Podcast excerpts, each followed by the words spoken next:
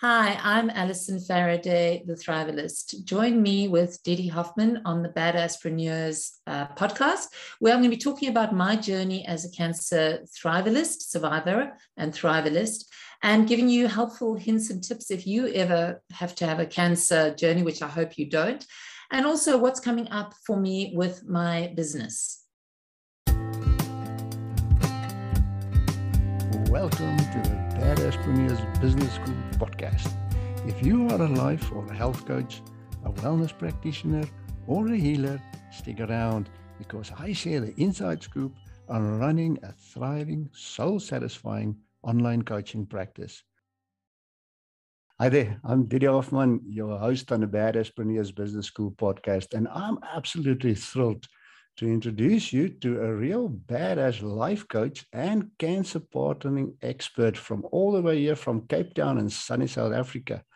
Um, yeah, we're both in South Africa, but we're quite far apart. We being myself being in Pretoria and Alison all the way over there in Cape Town. Alison Faraday has worked in several industries and roles such as trainer, facilitator, founder, project manager, citizen scientist. I love that one, citizen scientist, and motivational speaker. Her interest in wellness and wellness coaching began at a personal level when she was diagnosed with breast cancer in 2019. Alison has a postgrad diploma in coaching and she is a certified ICF coach. Alison, welcome to the Badasspreneurs Business School. Good morning, Didi. Thank you so much for inviting me. Uh, it's great having you. In a nutshell, you are a cancer partner. In a nutshell, what is it that you do? So, one of the things that happens when you are diagnosed with cancer is it feels like your life as you know it is over. That everything that you'd hoped and planned for your life now feels impossible. And the map, the inner map that you had for that life has disappeared. You're now officially off the map. So I've been through that. I understand what that means, and and um, I am in remission, uh, which is a great place to be. Also has its challenges, as you might imagine, but it's a better place to be. And I know what those first early days feel like. It is it's more than terrifying. It's it's I think cancer for many people is just the most frightening thing you could ever hear in your life. You never, never want your doctor to say, I'm sorry, but actually it's cancer.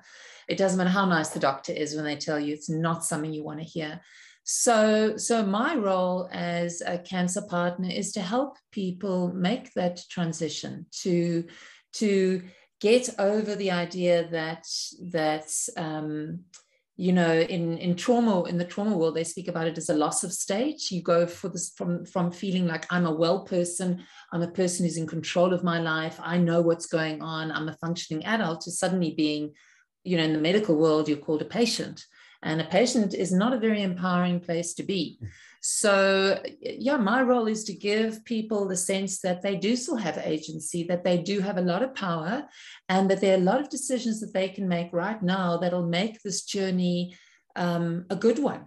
Um, so, yeah, I think cancer partnering is about holding hands just a lot of the time, but it's also about being being an example of hope for people that they too can succeed and get over this in terms of you know the, the journey from being diagnosed and hearing the news to reaching out to to you uh, what is the best time that you prefer people reaching out you know immediately or sometime in the journey or what's your feeling about mm-hmm. that well, I my experience has been that generally, and it was it was a little bit like that for me, is that when you're diagnosed for the first time, because cancer is a real boomerang thing, you know, you, once you've got cancer, the chance of you have getting it again or coming back is becomes much higher statistically. Mm. My experience has been that the first time people are diagnosed, they tend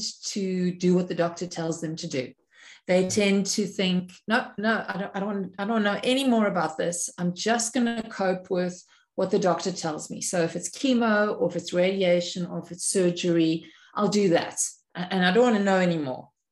And and so the type of people that I t- to tend to find me are people who are now second or third time diagnosed. Mm. They're people who have got the place where they realize actually just doing what the doctor tells you to do is probably not enough. There's a lot more that you need to be doing regarding your wellness and your overall health uh, that is within your control. Doctors won't tell you that um, because there's something about being a patient that uh, disempowers people. I think the word, the root of the word patient comes from the Latin, which means to submit. And if you are going to be somebody who asks questions, who, who wants to know where did the cancer come from, what can I be doing about it, what else can I be doing, um, should I change my diet, should I start exercising, um, what websites should I be looking at, those kind of questions are not welcomed um, in my experience in the oncology world.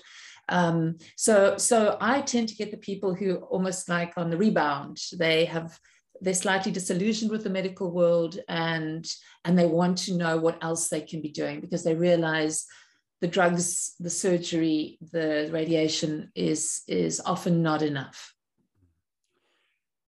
Okay i thought might ask you a question about your personal journey and your journey yeah. to becoming a, a cancer partner?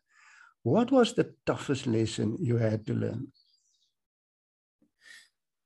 um, in my own personal journey as a, um, a cancer survivor, and I call myself a thrivalist, um, because in many ways the last three years have been the best in my life. Um, the tough thing for me to realize was that was right at the get-go and, and well probably like end of 2019 early 2020 I I had that stage had the wrong idea about what cancer was. I thought that you had to choose between mainstream and alternative. And only later on it became clear to me that that is narrative that has come down many, many decades. Actually, my understanding is it came from from Nixon, President Nixon, who declared the war on cancer. And in doing that, he kind of banned all the alternative stuff and threw all the money at, at chemo and radiation. And, and so, so, you know, in America, I believe that it's very hard to even get a, um, a, a, multivitamin from your oncologist. They're not allowed to prescribe that kind of stuff. It's seen as still alternative.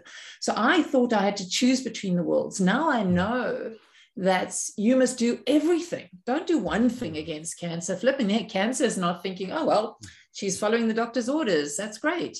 Cancer is finding a way around those drugs. It's finding a way around the things that you're doing. So you've got to be ahead of the game. You've got to be thinking, um, you know, in the same way we're living through a pandemic and we're seeing uh, Omicron coming through and we're seeing the other variants that is what cancer does too. It acts very much like a virus. And I'm not a medical person, so I don't know, you know, that as much as I could know about it. But my understanding is that it is always adapting it's always mutating it wants to spread just just like coronavirus does so so i think that's been the the biggest lesson for me is oh, yeah, just doing what the doctor tells you is not necessarily enough i love that message for the simple reason that is what my tribe and our listeners are health coaches and wellness professionals.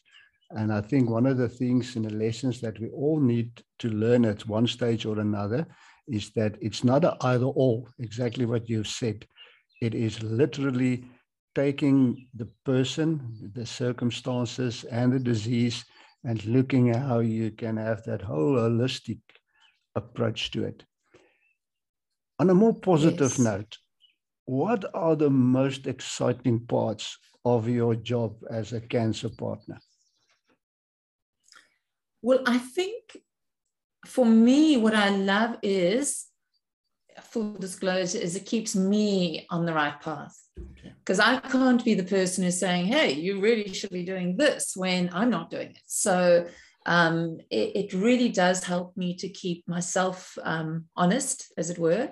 Um, but I think it's all about healing. And when, when I speak about healing, I'm not saying I have magic hands. I'm not saying um, that every cancer patient will emerge cured. There's a difference between healing and curing.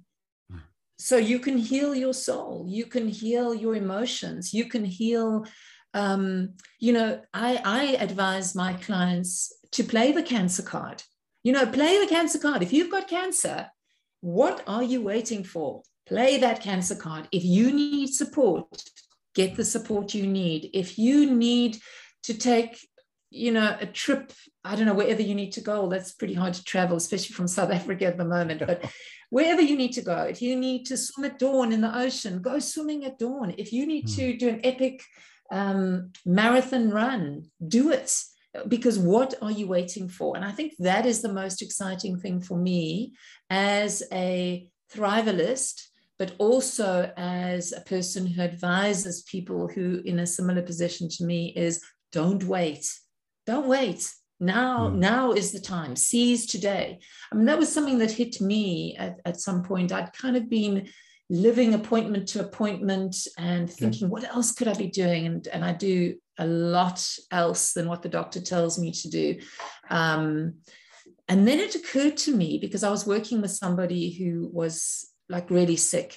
And I thought, you know, if they think back to the last two or three years of their life, this that was probably the best time of their lives, the best time that they had left. So no, no more waiting, no more thinking, mm-hmm. I'll get to the doctor and then I'll hear what they say. And then if everything's going well, then I'll do no, no, now, today, do it. Don't wait because you, you know none of us really know what's coming. But I think when you have uh, cancer and when you have stage four cancer, which is what I have, you you realize life is finite, and that is the most terrifying thing and also the most wonderful thing about having having cancer. You wake up.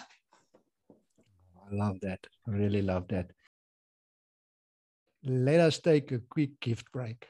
Badasspreneurs, would you like to get the best business building checklists for launching your online coaching practice so that you can start generating cash flow and clients, build momentum and freedom, and lay a solid foundation for a thriving coaching practice that does work that matters? If that's the case, go to badasspreneurs.com and sign up for the free Badass Business Building Checklist Collection for online coaches. The collection is packed with business building checklists you won't find anywhere else. Like the Will It Fly checklist, there's the Does Your Business Logic Add Up checklist, and there are many more. Visit badasspreneurs.com, get the checklists, and let's start badassing your online coaching practice. Can you give me a, a sort of a, a roadmap if somebody starts working with you? You know, is there is there sort of a, a roadmap that you're following? You know, just give us an idea of what the process is that you that you're using.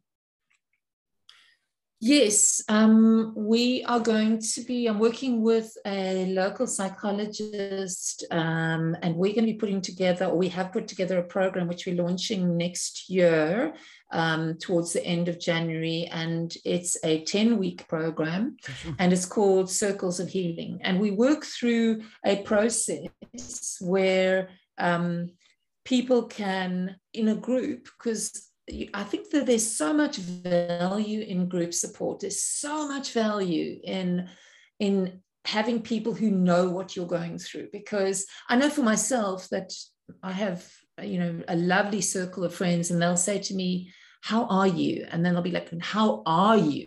You know, and then I'm like, "Whoa, what do I say? Do I say?" Today's not a good day, oh, and then they're terrified the cancers come back, or they you know you know what i mean? Just to have your tribe as as you say didi so nicely. So we wanted to be a support group that will be supportive but not in a kind of downward way of we are now all depressed together. No not at all. So so our our um, process that we're putting together is that um, at beginning the healing journey. So everybody needs an opportunity to to share their story because the story is very, very powerful um, and you need to get that out. So that'll be part of the process. Um, and then to acknowledge the fact that you've now stepped off the map, but it's not, it's not the end, but it is the beginning of, of something new. So that's important, you know, to acknowledge the old, you know, the old Alison, the old, that, that's gone. So there's a newness coming. And then I feel as well that people need to get used to the idea of it being, it's not a sprint, mostly it's a marathon.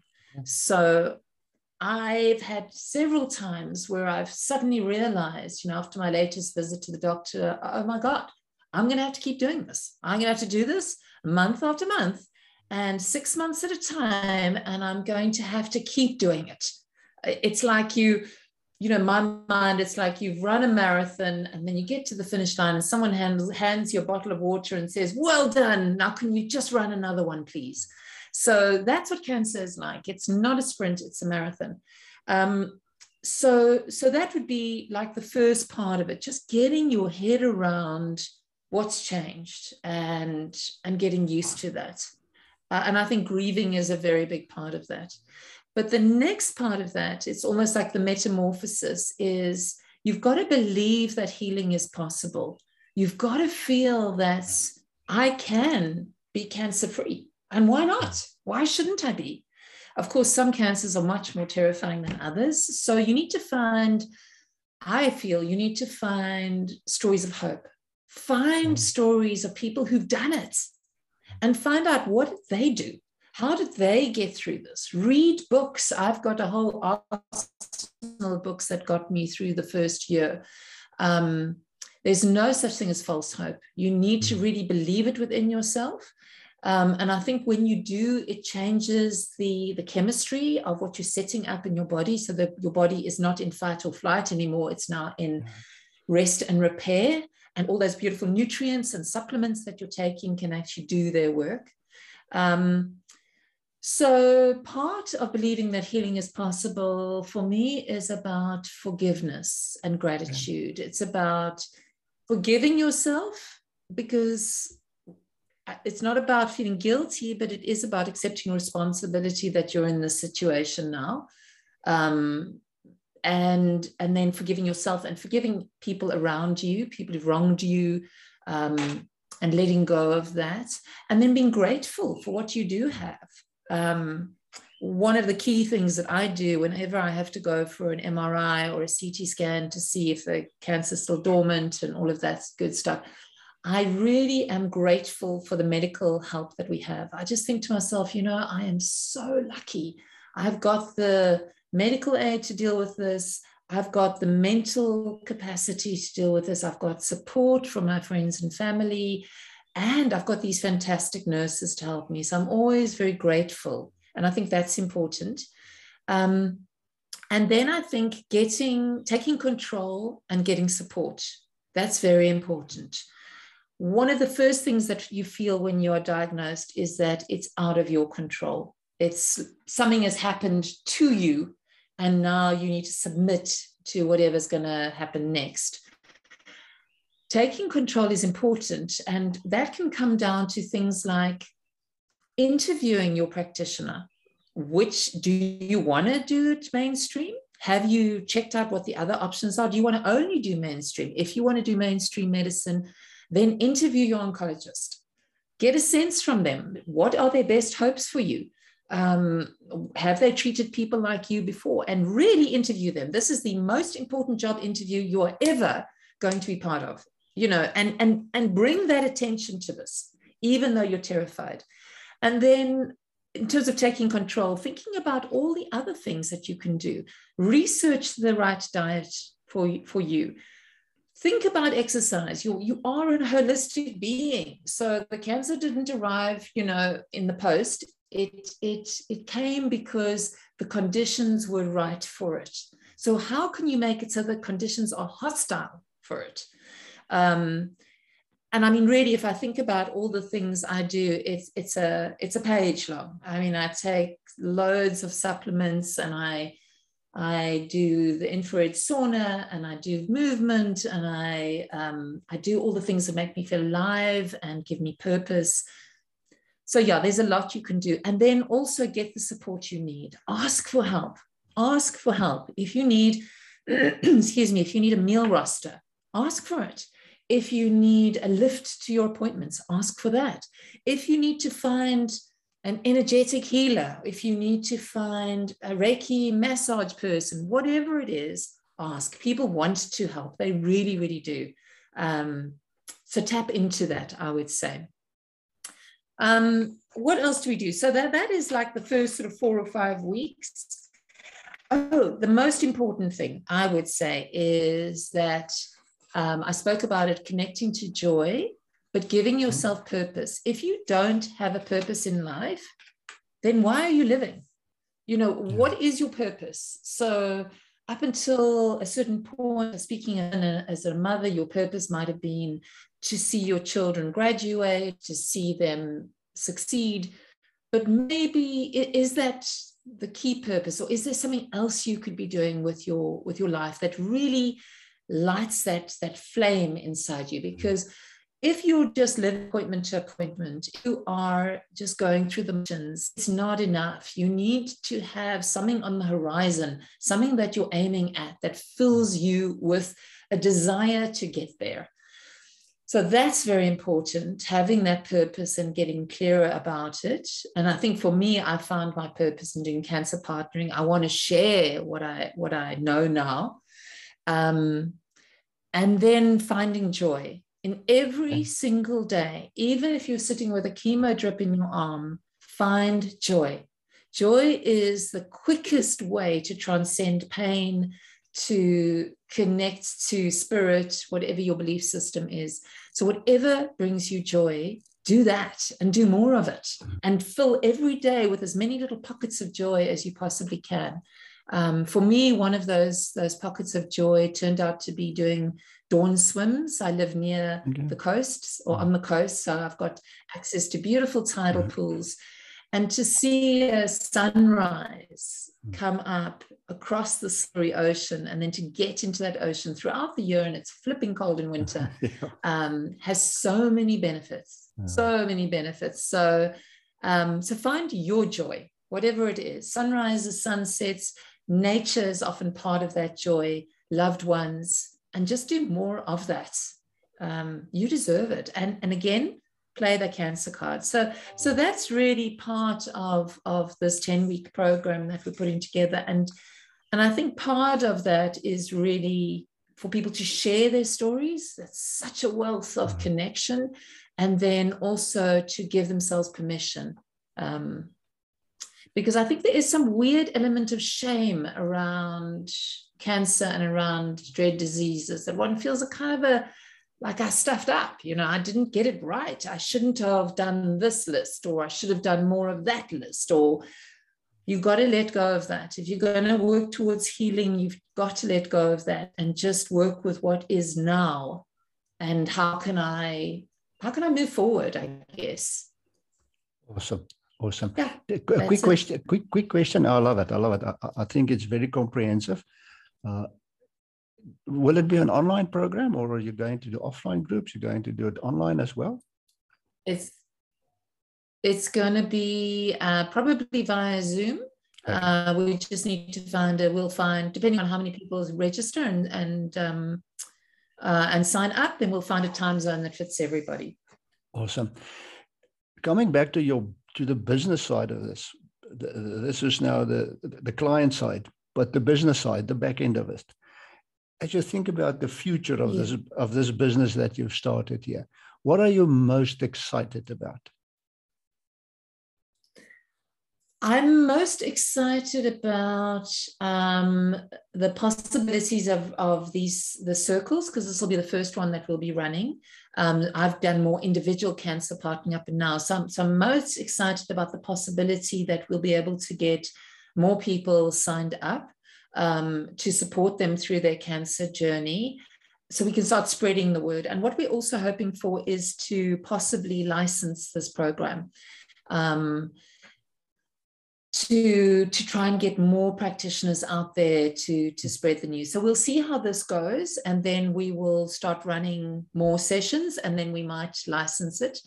Um, also, I'm working with another coach who is in um, systems relationship intelligence work. So it's systems work within the coaching world, which I'm currently studying as well. So we're looking at trying to get into the actual you speak about a back end, but the actual like a front end of the oncology world, which is the the actual medicine world, the farm, big pharma, and trying to change the dialogue there. So the dialogue currently, as a, as a patient, although I never ever think of myself as a patient, I think of myself as a client.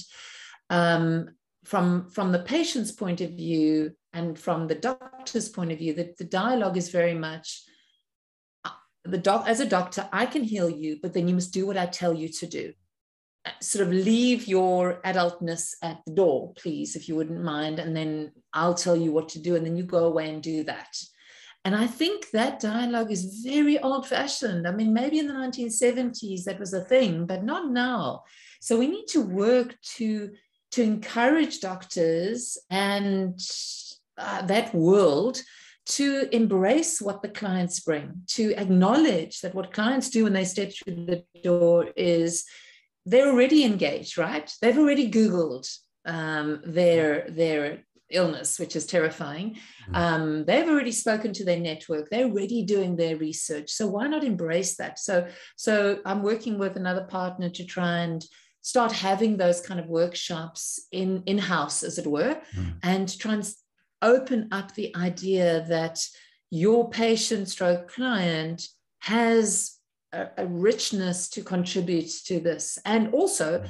ultimately, they're the only ones that can heal themselves. Yeah. So why not bring that into the dialogue? So that's that's part of the, the business. So there's those two angles that I'm working on currently. It sounds exciting. It really sounds super exciting.